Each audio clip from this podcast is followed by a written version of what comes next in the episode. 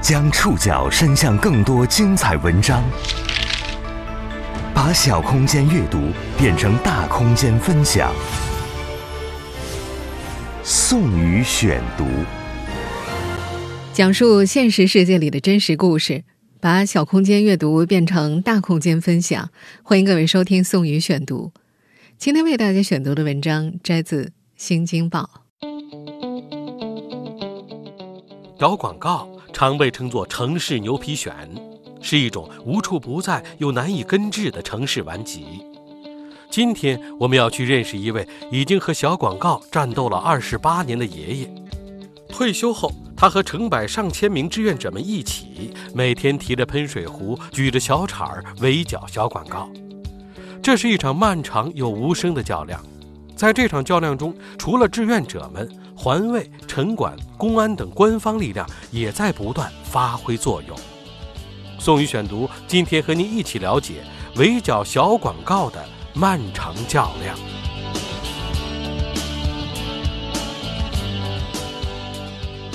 今年八十一岁的裴廷映，把一辈子的时间都花在了两件事上：原子弹和小广告。一九五九年，十八岁的他离开家乡，踏上开往青海的火车，最终在人迹罕至的金银滩草原扎根，成为首批参与共和国核事业建设的支边青年之一。此后的三十五年里，他完整见证了中国第一颗原子弹和氢弹从无到有的过程，基地也从几间土坯房逐渐扩建成了原子城。他也结婚生子，从小裴变成了老裴。一九九四年，退休之后的裴廷映和妻子何秋兰一起回到了北京。从核工业战线上撤下之后，他又开始了另外一场旷日持久的战争。这次他的作战对象看起来毫无杀伤力，不过是一张张不足烟盒大小的小纸片儿小广告们。但是和这些小广告交战并非易事，很长一段时间里，除了越接越多之外，裴廷映还经历了小广告越贴越紧、越贴越高的过程。幸好在这场战争中，他并不孤独，在他生活的城市里，有成千上百名和他一样的志愿者，他们中有退休的老人，也有年轻人。在这些志愿者当中，有人每天提着喷水壶，举着小铲，巡视各自的领地；也有人利用业余时间清理城市顽疾。那些战绩最好的，每天撕下的战利品能够装满一个蛇皮袋，因为非常容易辨认，以至于志愿者们还曾有过一个专门的名字，叫“撕爷”。除了民间人士，官方力量也发挥着正规军的作用，环卫。城管、公安等部门都长期参与小广告治理工作，水沙枪、蒸汽清洗机、防粘涂料等重武器也都上过阵。他们的目标只有一个：围剿小广告。八十一岁的裴廷印和小广告的这场战斗开始于退休之后，二十八年下来，老人家已经总结出了一套自己的战斗方法。宋宇选读继续播出围剿小广告的漫长较量。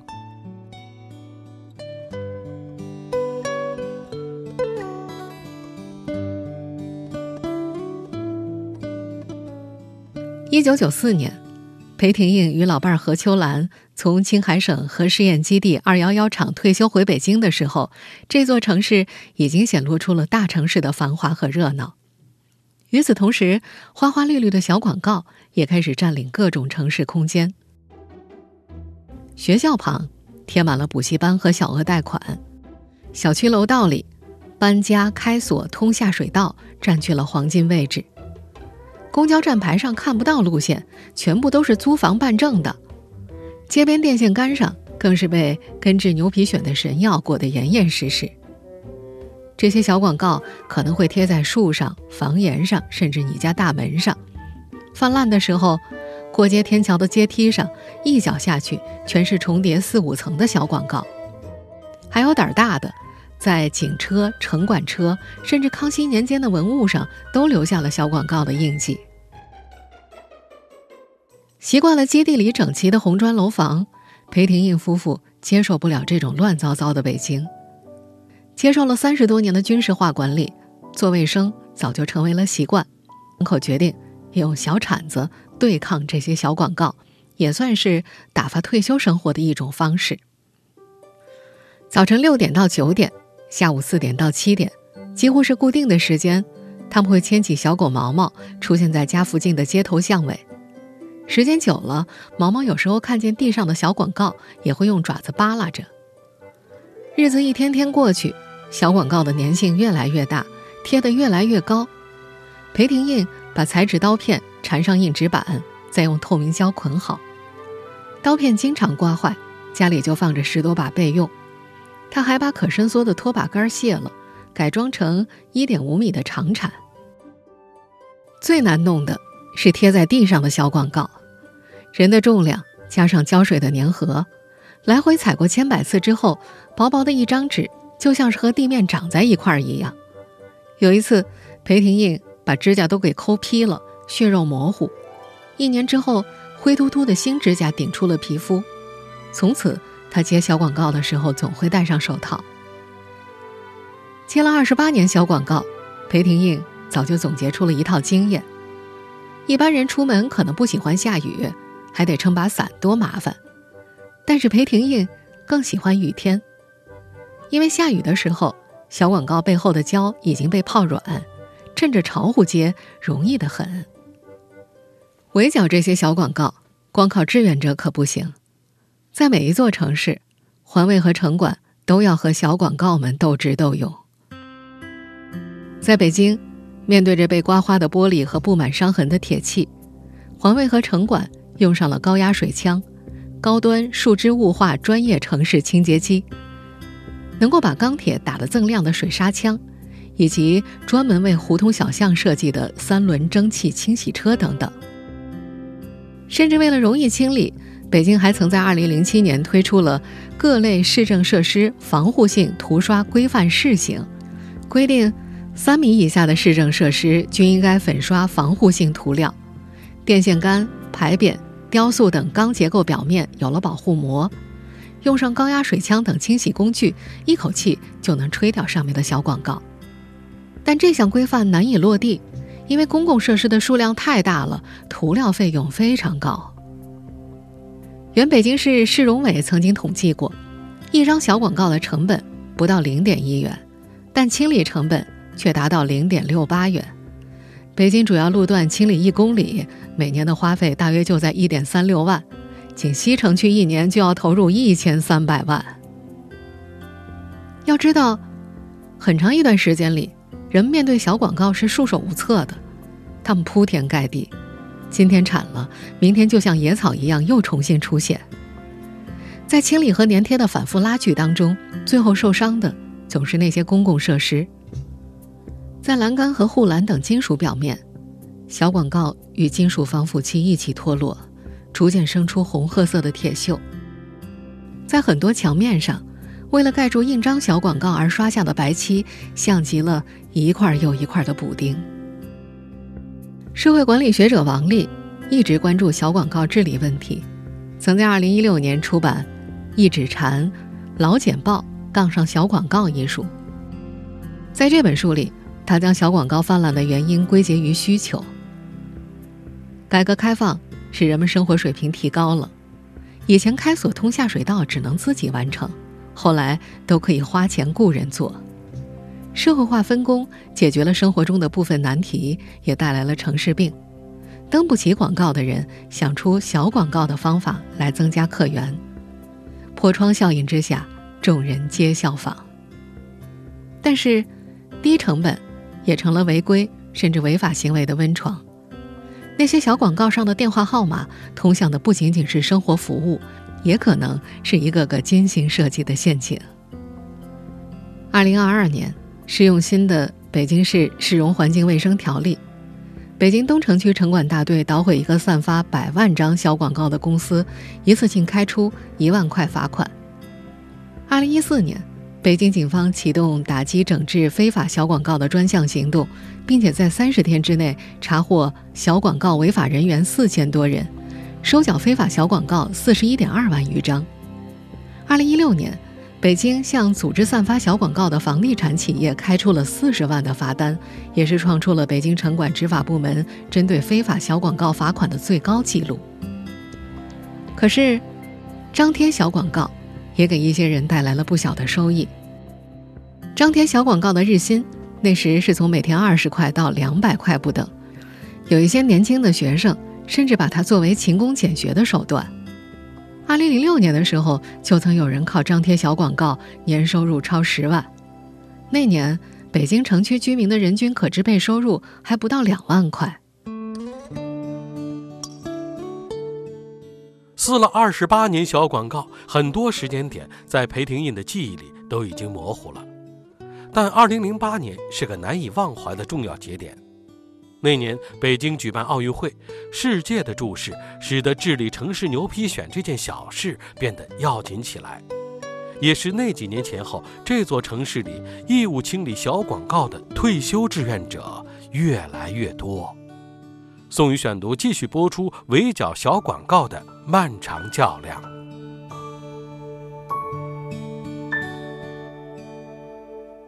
裴廷映依稀记得，二零零八年前。在各个区、街道、社区的宣传下，手拿小铲的形象几乎成为了这座城市老人世界里的一股潮流。这股潮流蔓延到大大小小的社区，居民们用小铲刀对抗牛皮癣。有人把装修剩下的洋灰拾掇起来，攒上一堆，拿水稀释成糊糊，往墙上一刷，等到干透了，小广告就能翘起来。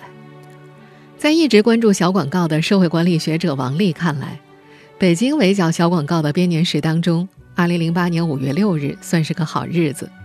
那天，两位司爷到海淀城管去交了五十八张和一百二十张小广告，获得了两块九毛钱和六块钱的奖金。虽然钱很少，但对铲除小广告进行奖励，在北京属于第一家。再接下来就是多个区纷纷效仿了。政府和民间的合力，像是齐头并进的两条线，慢慢交叉拧成了一股绳。那时裴廷映的动力就更强了。为了拉小广告去城管局，他还特意买了个小三轮车。老两口最多的一次交了十一个蛇皮袋，里面大约有十三万张小广告，三轮车上都堆得冒尖儿了。奖励下来的卫生纸、洗洁精，他们也大多分给了小区楼里的独居老人们。今年七十四岁的志愿者金大军也记得二零零八年，他说那是他做志愿者的第四年。那年外孙女儿还在上幼儿园，金大军每天骑车驮外孙女儿回家的路上，就会停下来接小广告。才三四岁的小家伙会有模有样的学着，够不着还会伸出小胳膊让姥爷抱着接。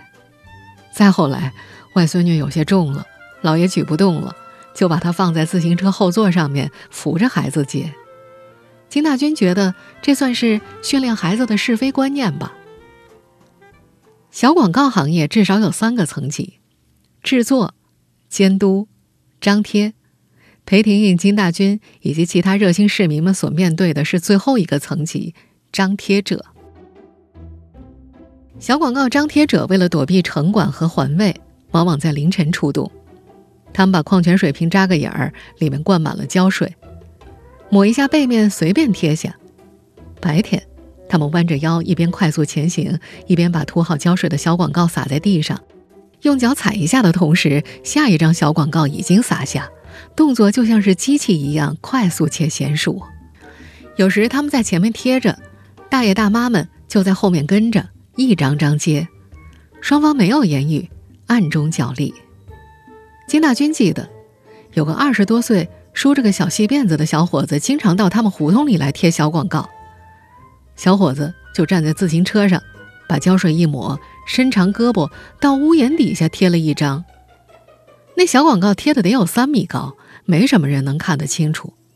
金大军觉着，这小伙子就是为了跟他较劲儿。老爷子转头就回家，拿上了杆子，铲不下来也得把它破坏了，让你白贴。和小广告张贴者较劲儿的不只是这些志愿者司爷们，还有官方的执法力量。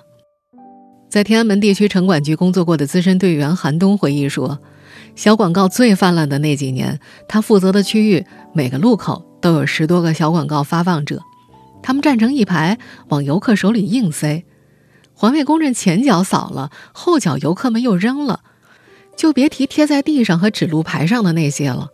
光是收集过往游客手中的小广告，一米多高的大袋子，一天就能装个四五袋。韩东说呀。那段时间，天安门地区城管局的工作里，清理小广告的任务占到了百分之六十左右。在这场长期的猫鼠游戏中，治理者和张贴者之间的关系渐渐变得微妙起来。他们既是陌生人，也是熟人。小广告泛滥的问题也不单单只是市容问题，他们往往与社会问题纠缠在一起。让治理陷入一团乱麻。宋宇选读继续播出围剿小广告的漫长无声较量。和小广告打交道多了，在天安门地区城管局工作过的资深队员韩东，甚至一眼就能看出哪个号码经常出现。有时正碰上他们散发。韩东会支起伞遮住脸，大步走过去，一抓一个准。有的张贴者向他求饶，第二天又被逮到了。久而久之，贴小广告的人看走路姿势都能认出韩东来。路上遇到他，拔腿狂奔，跑到一百米开外还扭头冲他笑。有段时间，作为志愿者的裴廷印和贴小广告的人也达成了一种奇怪的默契。每天下午四点。有几个年轻人会站在立交桥下等他，等到监督贴小广告的人走了，桥下树坑里多了个垃圾袋，里面是密密麻麻的没贴的小广告。在裴廷印眼中，这些贴小广告的年轻人几乎都是他儿孙辈的孩子，他尽量不和他们争执，只希望教育两句，引他们走向正路。作为城管队员，韩东也有很多无奈。很多小广告的散发者都是些游手好闲的小年轻，从全国各地飘到了北京。有的晚上住桥洞，在公厕里洗澡，白天就出来发传单、贴小广告。韩东说，他查处过的年龄最小的小广告散发者只有六岁。一些年轻的城管队员经常被这些更年轻的张贴者们问懵。对方说：“发小广告违法吗？我没钱挣，得吃饭呢。”在韩东看来，小广告和社会问题纠缠在一起，使得本就一团乱麻的治理难上加难。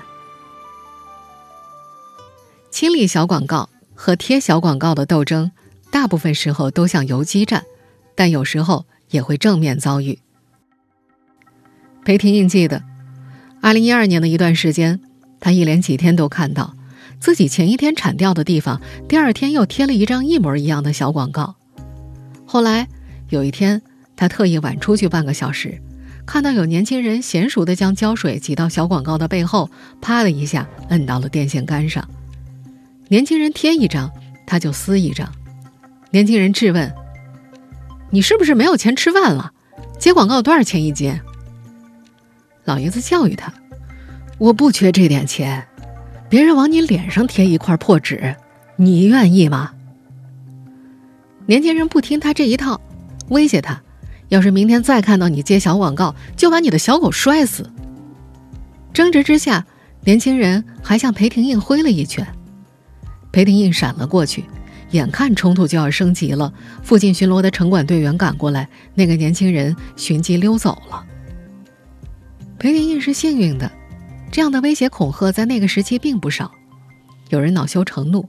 在小广告上诅咒老太太撕一张少活一天，还有人冲着十六岁的医院保安刺了五刀，刀离心脏只有几厘米远。二零一三年的时候，一名五十七岁的环卫工人因清理小广告被殴打致头部缝针，引发众怒。王书志说，此前他曾经和贴小广告的人发生过两次争执，被打可能和清理小广告有关。我们现在听到的就是当时新华社的报道。听到这条消息的时候，当时二十八岁的北京小伙腾飞决定向小广告宣战。他在自己运营的北京往事公益志愿者网站上发布了一条清理小广告的招募帖。在环卫工被打之后的第十六天，他和招募到的八位志愿者将刘家窑到蒲黄榆地铁站两侧的小广告清理一空。第一次活动的时候，那天正好是青年节，咱们这名儿就叫北京青年吧。清理粘住的小广告的行动。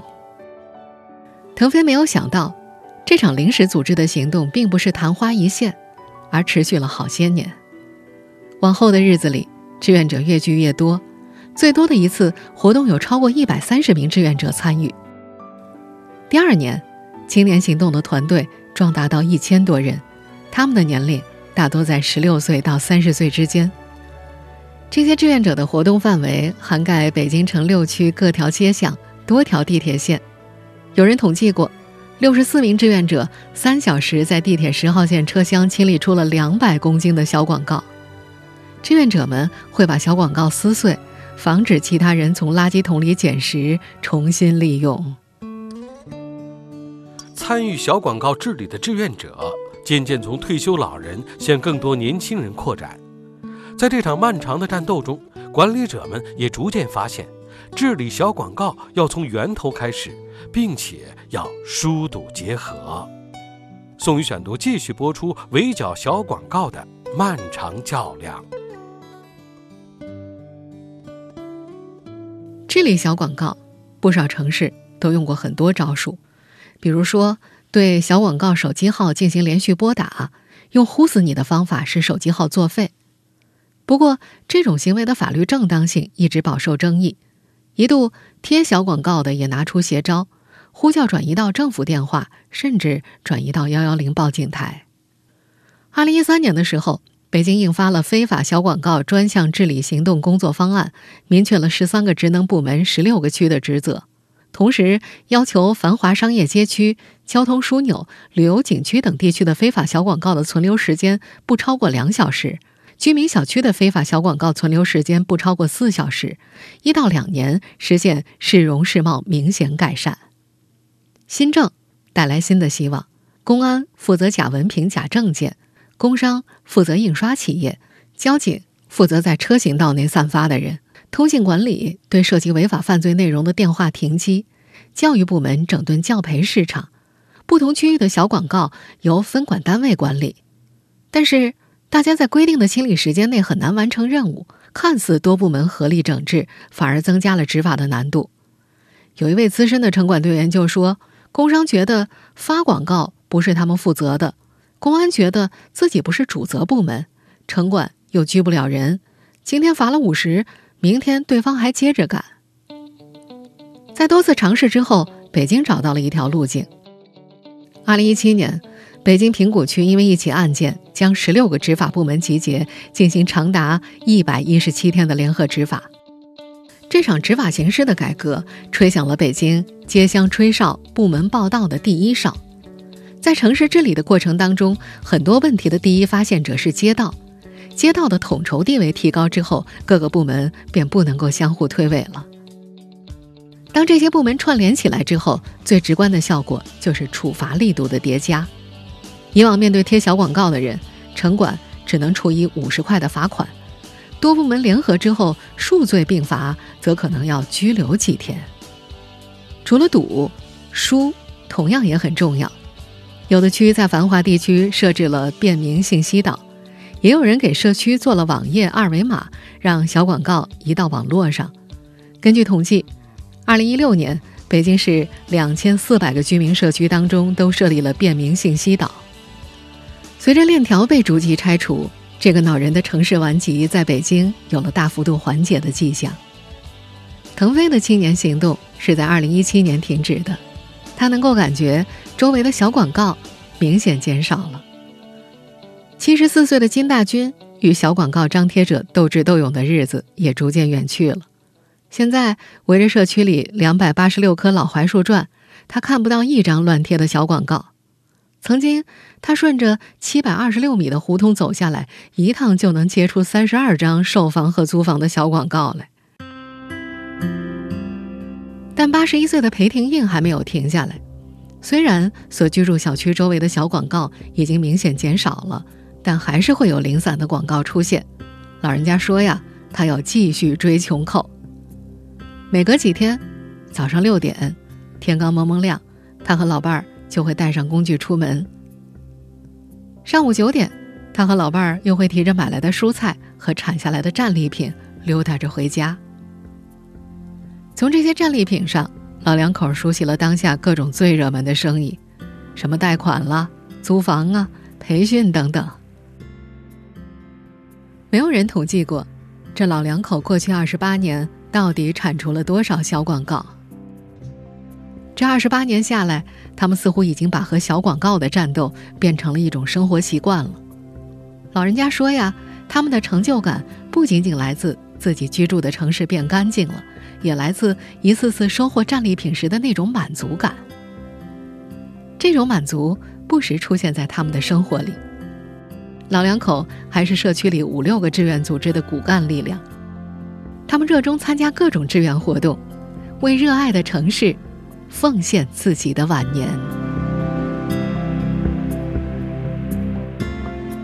以上您收听的是宋宇选读《围剿小广告的漫长较量》，本期节目节选自《新京报》。收听节目复播，您可以关注本节目的同名微信公众号“宋宇选读”。我们下期节目时间再见。